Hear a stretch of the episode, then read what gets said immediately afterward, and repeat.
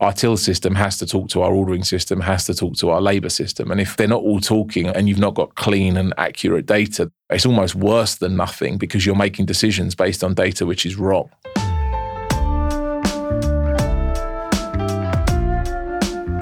I remember being in a meeting and someone walking in with a 30 page manual on something that was being implemented, and Julian saying, Yeah, you know, bring it back when it's half a page and then we'll roll it out.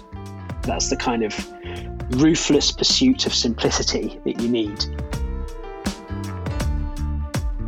In New York, for instance, the average cost of delivery was 15% of your product because you're dropping off, you know, $60 a croissants. And that's an incredible tax that eventually gets pushed all the way to the consumer. But because we are taking everyone's pastries, you know, that's costs a fraction less. Everyone ends up doing better without having to beat up any one part of the industry. That everyone can actually make more money if it just works together. Hi, welcome to Fifth Wave Podcast. I'm Jeffrey Young, editor in chief of coffee business magazine Fifth Wave. Whether you're an independent cafe operator, CEO of an international chain, each episode brings business lessons, inspiring stories, and lots of thought leadership. Today, we're going to be looking at back of house technology for the hospitality sector and what tech building blocks cafes will need to scale from one to two, two to four, and beyond. We're going to be hearing from Dane Atkinson, CEO of Odeko, about how independent cafes can benefit from the same technology that big coffee chains use, but at a reasonable cost. We'll hear from Joe Cripps, Managing Director of Trail, and learn how removing cognitive load from your team simultaneously lowers costs, increases revenues, while boosting customer service. But first up, we hear from David Abrahamovitch, CEO of Grind, who joins me here in Serendipity Studios. Grind is a London cafe chain that opened its doors in 2011 on Old Street with an iconic sign reading Sex, Coffee, and Rock and Roll. It has since become a lifestyle brand with over 300 staff across 11 stores, serving breakfasts through to late night cocktails. Grind also operates a roastery, an e commerce store, and it shouldn't come as any surprise to know that they have a recording studio also. Grind uses Revel for their till systems, Caternet for their food supplies, Salima for managing payroll, Trail for compliance, and they also built their own bespoke mobile and ordering payment apps. In this conversation, we're going to learn how David uses back of house technology to manage KPIs. He also offers tips for avoiding a cafe operator's worst nightmare. Imagine you've just shelled out thousands of dollars on a new IT system, only to discover that your staff are not using it. I'd really love just to give our global audience a little listen and understanding of, you know, your background as an entrepreneur. Yeah, so uh, the coffee world was never something that I intended to enter some unfortunate circumstances led to me in inheriting the family mobile phone business, which was by that point a single store retail unit on Old Street Roundabout. For those who are not familiar with London, that's kind of our version of Silicon Valley. And, you know, I'd worked in there as a 12 year old and a 13 year old during the summer selling mobile phone cases to people as they came in. It'd been my dad's place. It, had a lot of sentimental value to me. So I knew that I wanted to keep the building in some way or another. I decided to turn it into a kind of a cool coffee shop and we put a cinema sign on the front, which has become a little bit of a landmark, and put a neon sign up and found the best baristas and machines we could. And that was the beginnings. Grind definitely looks like, you know, one of those businesses that's very well organized, you know, very well run thinking of that infrastructure that you've put into your business, you know, what role has tech played? I was keen from the beginning to introduce as much tech as possible. We reinvested everything. So even in that first store, I kind of turned that into a bit of a blueprint where we strapped iPads to the coffee machines very early on to try and kind of make our own version of drive-through style technologies. You, you know, we started investing in a proper loyalty scheme that was bespoke for us because you know, hospitality is a fundamentally really complex business with a high number of staff compared to the levels of revenue and just many points of potential failure. If you look at the global success stories of the big chains and the McDonald's and the Starbucks, you know, they have these systems absolutely nailed down where there is no room for any kind of error or interpretation. You have to have that mentality if you want to scale beyond a couple of stores. Which are the kind of systems you think are like absolutely indispensable? I think the ones that really kind of move the dial are the stuff around ordering and you know, ultimately the things that define your coffee margin and your food margin and your beverage margin. Let's take the example of a smashed avocado. It's great. You look at it, you go, right, an avocado costs me one pound twenty, and a sourdough is this much per loaf, therefore it's this much per slice. This dish costs X. But in reality, what matters is well, overall, how many avocados did I buy and how many portions of smashed avocado did I actually sell? What went in the floor? What was given away? So I think that whole piece is very important. And then, as I said, labor is just so important because, you know, it's very expensive. And if you've got 10 people in a store stood around while you're doing a few hundred pounds that hour in revenue, it doesn't make sense, right? You mentioned that ordering is one of the absolute key technologies that you need to get right. Did you see a, a, reduction in your wastage or an improving of margins on food costs once you implemented a really good, robust system? Yeah, absolutely. You know, we, we saw food margin grow significantly, which was the key purpose, really, because it's really challenging to deliver food at scale successfully when you're using high quality ingredients from decent suppliers when we eventually got it right and that required onboarding all of the suppliers onto our platform. So you know our guys go shopping in each store the head chef you know effectively they go shopping on a platform and they say everything they need delivered the next day and it fires that out automatically to all the suppliers. The suppliers receive that order through the same system and then they fulfill it to your store the next morning and then they bill you through the same system. So it gives you real control over that whole process and having control over it can be the difference between a profitable store and, and not a profitable store. We're largely looking at back of house technology. What would you say the keys to, you know, making technology a success across your business?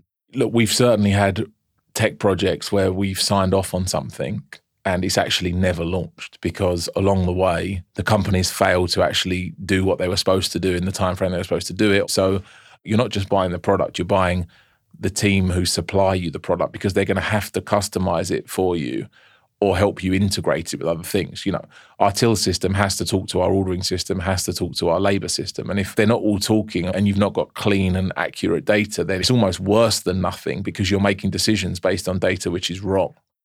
What are we going to expect from tech in hospitality moving forward? I think COVID has played a, a big part in accelerating tech. I mean, you know, personally scanning a QR code to get the menu on my phone. I think that sucks. I don't think anyone's going to miss that once that's gone. But I think it has definitely accelerated at table tech. We've had our staff using mobile tablets at the table for a while anyway, but we're accelerating that now just because of the efficiency of the whole thing. The debate about efficiency versus experience is one that has been going for ages. I think the most efficient possible thing is you walk in, you sit down, and your food and drinks are delivered instantly, almost without you having to tell anyone, right? But it's not much of an experience. But I think when you get the tech right, the tech is actually taking care of some of the heavy lifting because they don't have to scramble off to the fixed till terminal to plug the order through. They've already done it while you said it. And therefore, once the order is in, they can kind of hang out for a second and say, you know, how's your day? How's it going? Is there anything else that I can get you? How do you get your staff to embrace this tech? Obviously without the people using it. We have a nice little anecdote about this actually. When we first put in the till system that we use now, I think we had one store. So I literally built the menus in the back end myself and I discovered that it had this kind of drive-through style technology in it where you could basically get an iPad and instead of the coffee orders coming out of a ticket printer where you know you get a little piece of paper that says flat white on it, it could go to the screen. And I was like, this is interesting. Let me try it. And I, I literally got an iPad and rigged it up in parallel to the printer. So the flat white for Jeffrey was going both to the screen and to the printer. And you know, I was doing this behind the counter. The phone rang, or something happened, and or I got bored, and I walked away, and I, and I walked out, and I just left the iPad there. And I came back. The printer was on the floor with like this giant trail of uh, paper that obviously no one had looked at and touched, and the iPad was like propped up on top of the coffee machine with like rubber bands holding it in place. I didn't even tell the team at the time about this iPad thing. They had just basically seen it on the side, figured out what was going on, and thought, this is cool, and just moved over to it. Like, and I'd imagined I was going to have to have this big thing where I had to sit everyone down and say, guys, we're not going to use the printer anymore. We're going to use the iPad. And I think the answer is that when you get it right and when it's like nice and simple and it's well thought through, you don't have to try that hard to make people using it because it actually makes their life easier. And as soon as you're at the point where it's making their lives harder, you've kind of got it wrong.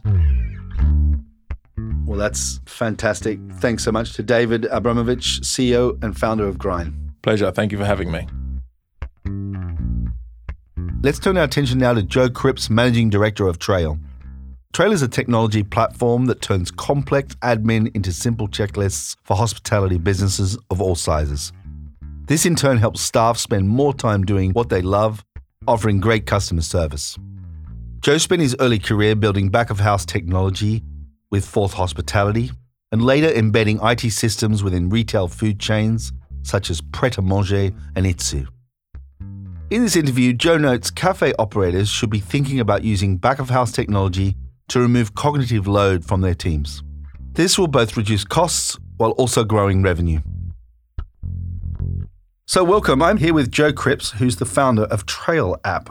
Welcome, Joe. Great to be here. So I wonder if you give us a little bit of a mental whiz through the Trail app. If I was to log in now, what would I see? So all you see when you log in is exactly what you need to do right now. We don't want to cloud your mind with here's a hundred things you need to do today. And once you've completed that, the screen's basically blank. You get like a, a thumbs up saying, well done. Now go and serve some customers admin shouldn't be the thing that you're doing, right? When you're running a coffee shop, you want to serve great coffee, you want to invest in the customer experience, you don't want to be buried in admin. Okay, so tell us about how it all began. My kind of last gig, I suppose, was at Itsu. They had this thing on the wall when you walked in, which they called the GP Cracker, which was basically every site in their estate and a series of kind of KPIs or metrics, sales, labor, cost of goods, all of that sort of thing. But then they also had sort of customer experience. And the thing that was really missing from there was this idea of sort of an operational score, like almost an efficiency score. And through the course of that gig at Itsu, it became pretty clear that like you can put EPOS in and you can put stock and you can put labor systems in. But in between all of those things are lots of kind of little jobs and lots of ways of working that almost, I guess, just build up over time and aren't really optimized. And so we worked out that there was this gap for a way of head office communicating sort of critical actions down to stores and then being able to track whether those actions had happened in order that they could work out who were the kind of well performing stores and who needed more help. So that's where Trail came from. How can technology make businesses more financially viable? When people first come at hospitality technology, they maybe think just about cost reduction when I worked in a previous business, we used to say, right, we'll wipe, you know, 1% off your labor cost and 1% off your purchasing cost if you put these systems in. But for me, it's not just about cost reduction. It's also about how do you raise the top line. And there's a really interesting theory, which actually is a guy called Michael Tingsagger who runs Hospitality Mavericks who, who taught me about this. But there's this thing called the service profit chain.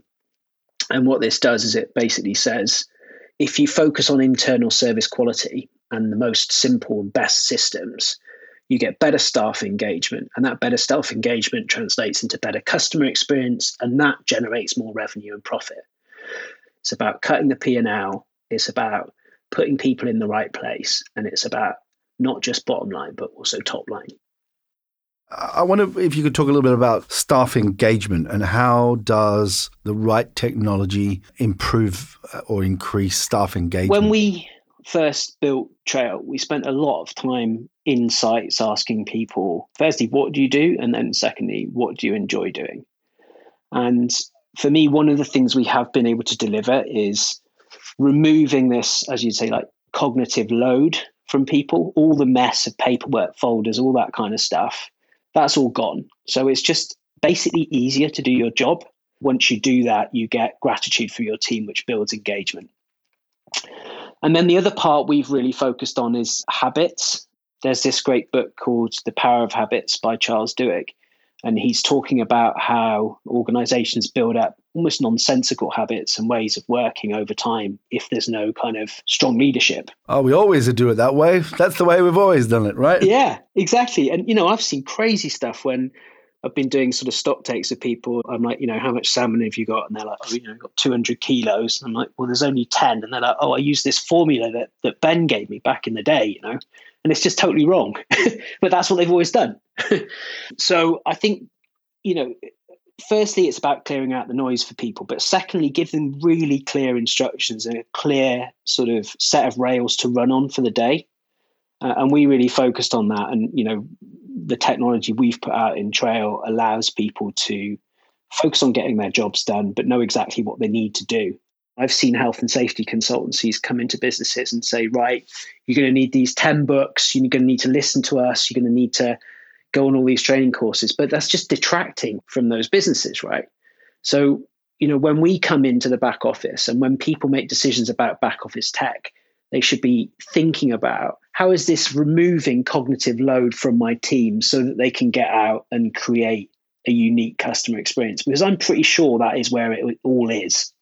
You know it's the bit that cannot be replaced by robots or quicker coffee machines. It's the bit which is the true essence of hospitality where you know the staff are unencumbered by all the things they have to do and just focused on their relationship with the customer. From an entrepreneurial point of view what have you sort of learned over the last nearly six years now that maybe you would have done differently? You know, when particularly when you're a tech business, there's a lot of R and D that needs to happen before you can launch to a customer. And so, you know, we took venture capital funding and you can get very caught up in the hype of Silicon Valley and raising money and all that kind of stuff. So if I was talking to my younger self, I would say, don't get caught up in the hype and worrying about being a tech business. Just build a sustainable business having a P&L and becoming profitable and being masters of your own destiny are are really critical and kind of fundamental to your business. And I guess secondly, you get very caught up again in the machinations of sort of brand and uh, and business structure, but really it comes down to the the three P's, which are like people, people, people. And COVID has just proved that to me again, which is all that matters to my business are the people that work in my business, because without them there is no business. What are the traits of the successful business that excels at that art of scaling? I think it's about the true search for simplicity, like not accepting anything complex, even if someone tells you that's the way it should go. I remember being in a meeting and someone walking in with a 30 page manual on something that was being implemented, and Julian saying, Yeah, you know, bring it back when it's half a page and then we'll roll it out. And it's like 30 pages down to half a page. That's the kind of ruthless pursuit of simplicity that you need what's so exciting at the moment for me is this idea of using business intelligence and artificial intelligence to examine data, customer feedback, customer behavior, and then using that to inform how your business model should change. And I think one of the reasons we built Trail was that you needed a way, once you gain that insight, how did you get it back into the organization quickly? You know, Pret had this Excel sheet which every quarter had all the changes they were going to make to the business in every site. They call it the cascade. And this cascade was a beast. And that influenced how I thought about Trail because I was like, if I could turn that into something live that could happen within seconds, you know, when Wetherspoons, when we when the COVID stuff started to really hit the press, Wetherspoons spoke to us and were like, we're going to need extra cleaning checklists. And, you know, within five minutes, 960 sites are doing them. And I think if you can get true insight on your business and implement those changes, change the plan, then that is, you know, true agility and that is the way that you scale a business. Joe Cripps, co-founder of Trail app, thanks so much for the time given us today. Oh, it's been such a pleasure. Thank you so much. Next up, we're talking to Dane Atkinson of Odeko. Originally starting as a supply chain management solution, a year ago, Odeko raised $15 million of seed funding. They recently merged with Clusive, a mobile ordering platform, raising a further $12 million. Today, Odeko offers mobile ordering and supply chain management solutions that take what large operators already have and offers it to US based independent cafes. In this conversation, Dane shows how back of house technology is helping independent New York cafes to lower costs and reduce waste while bringing independent suppliers and cafes into a unified platform. We're here with Dane Atkinson, who's the CEO of Odeko. Pleasure to be here. Just for the sake of simplicity, just really explain what was Clusive? Even before the pandemic, Starbucks and Dunkin' and all of them made very significant investments in a way for customers to buy through their cell phones, right? Or buy on a web page. And the small operator, yeah, you rarely could get the budget to build their own tech stack. And in many cases, you know, they were using parties that were really expensive, you know, that would charge, you know, 20, 30% of the transaction, which for an operator, a coffee shop just never makes sense, right? So Clusive was born with the idea that everyone should have a simple platform that really highlights the specialty community that lets people find shops and then purchase, you know, through another method as well. Dan, could you tell me a little bit about how Odeko works? So instead of trying to stock a store for the future weeks, the way our model works is that we bring you exactly what you need for the next two days. And because we've taken out the inefficiency in the system, our products tend to end up being 30% cheaper than they are traditionally for an independent shop. So uh, the baker doesn't have to pay for their own trucks and their own drivers. And rather than having six trucks drive into your shop every day and often disrupting your business, they all come to our cross docks and then we drop off in the middle of the night. So the, the idea is to use an incredible amount of technology to do a very old school thing where you get just the right products on your shelves at a lot cheaper price than you did traditionally. And then it's coupled with all the data stuff. So you get analytics on, you know, what your utilization is, what your attachment rate is, you know, what products are selling, which vendors are very profitable for you, and the opportunity to discover as well. So you can see other brands that are maybe local, other cheese makers or grab and goes or things that really help you um, diversify your shelf so that you have a chance to you know potentially make more money, especially these days. What do you think the benefits that technology can bring to small coffee shop operations? We think the advantage the giant enterprises have is mostly in technology and the ability to build systems that allow them to operate much more efficiently. So the lack of technology is you know an incredible headwind to push into as a small business operator and if you can get technology that makes a difference, it can change the outcome of your company. Uh, it can take you from one store to 10 locations or, you know, three points in profit to 15 points in profit. And we look at large scale businesses like Starbucks. Do you have any examples around how they're using technology to their advantage? For sure. In the beginning, we snuck around those folks to try to understand what they're doing, and they have a lot of technology in place. The most sophisticated thing we do is we use predictive artificial intelligence to try to understand what's going to happen inside a coffee shop in the future. And this is not unique to us. Dunkin' Donuts, for instance, has their own AI team, a demand generation group that supplies all their locations with forecasts of sales for the weeks ahead that allows those business operators to better procure inventory, to better staff, to significantly reduce waste. Would you say that the main benefit of using technology to optimize the back end is all about cost savings? In normal times, it wouldn't be, right? So, what we'd found from our customers, the benefit of savings is really meaningful, but the fact that they don't have to train their staff to understand their six vendors and that they can get one consolidated report about how all their locations are faring and understand all that kind of data was really meaningful for them. But as we've all rolled into this new market and this new reality, it's not universal for sure, but certainly the industry is in distress. And the, what everyone's just trying to do is make sure they've got the balance sheet to get to the other side. So the, where the savings was definitely meaningful, and, and I think everyone was excited about it, that's become essential, right? Like, you can't buy a thousand dollars of paper products, you know, and have it sit in your store for three weeks. You try to roll through it, and you you can't spend extra on your milk or anything else. You just can't. You, you need every dollar you can save. Um, so it's become really important. The same thing for order ahead, right? You you can't give Grubhub or one of these companies 30% of your revenue. You just can't do it. There's just not the money to be had. You need to watch these details. So we're trying to make sure that we're we're saving people in every corner we can because we know that you know when the world comes back and it's going to come back with a vengeance towards coffee. We hope sometime early next year that's when understanding your data and understanding how to really build into those next locations and, and, maximize locations becomes really important again. But today, we know that the, the focus is just making sure you've got the money. I'd love to get a view as to the impact on sustainability that technology can have on a cafe business. So one of the first things we did when we started running around, you know, trucks for our shops is that I think it was actually Joe Coffee that started this whole process off with us is that they composted. And they took their spent coffee grounds and they you know, had a company come in separately to take it. So we just offered that as a service to all of our coffee shops where we'd take their extra coffee grounds and we'd bring it up to, you know, composting plants up in Hudson.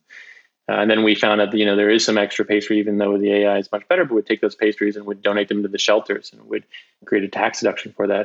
Instead of having, you know, a separate truck drive into a Joe coffee shop every night and pull it back out, our trucks just take it on the way back out. Um, so it's it's kind of that empty airplane scenario. So it becomes much more efficient environmentally as well for the shops. Yeah, it, it, it looks to me like technology is a huge opportunity for coffee shops to increase their sustainability credentials. Yeah, I mean the thing is, like what blew our mind was the coffee shops. They want to find local industry. They want to help other small businesses. They want to find the best croissant that there is in the land. And the challenge was for the person making the scones is they had to figure out the logistics to get them to the coffee shops at night and they had to find out how to run their accounts payable. And what we discovered is that actually once you have an infrastructure that everybody can lean against we're having new bakers that jump in and just just all I have to do is get to our crossdock and then you know hundreds of locations for instance in new york city are suddenly available to them to you know can now have that item as part of their thing. And they they actually make more money because in New York, for instance, the average cost of delivery was 15% of your product because you're dropping off, you know, $60 of croissants. And that's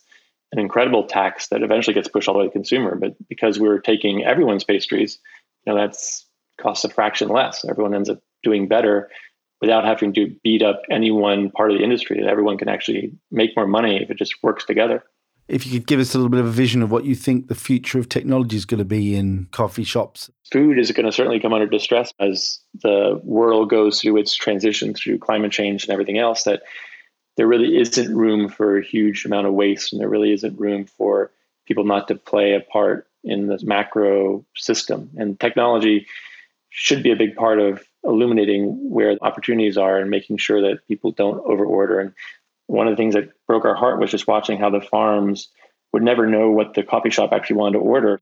They would produce a certain amount of milk, and the distributor would never know. You know, everyone in the system was just guessing, and you would see waste at every layer where they're just literally throwing food out. That doesn't have to happen. That just is better communication between the different parts, so that people can make what's actually necessary. Thank you, Dane, for all the time you've given us here today. Thank you, Jeffrey. And it's a real pleasure to connect again. And that's all for this week's Fifth Wave podcast. If you have any feedback, we'd love to hear your thoughts at World Coffee Portal slash Fifth Wave. Fire, fire. This podcast was recorded in the one and only Serendipity Studios in glorious Camden, North London.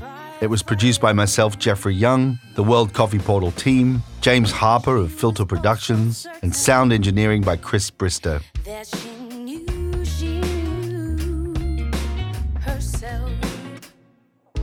The music you're hearing now is Fire by Ruby Confu, a London artist and the winner of the Coffee Music Project 2017. Have a great week, and until next time, stay safe and stay caffeinated. And now she's lost in the system. Sins. Her soul is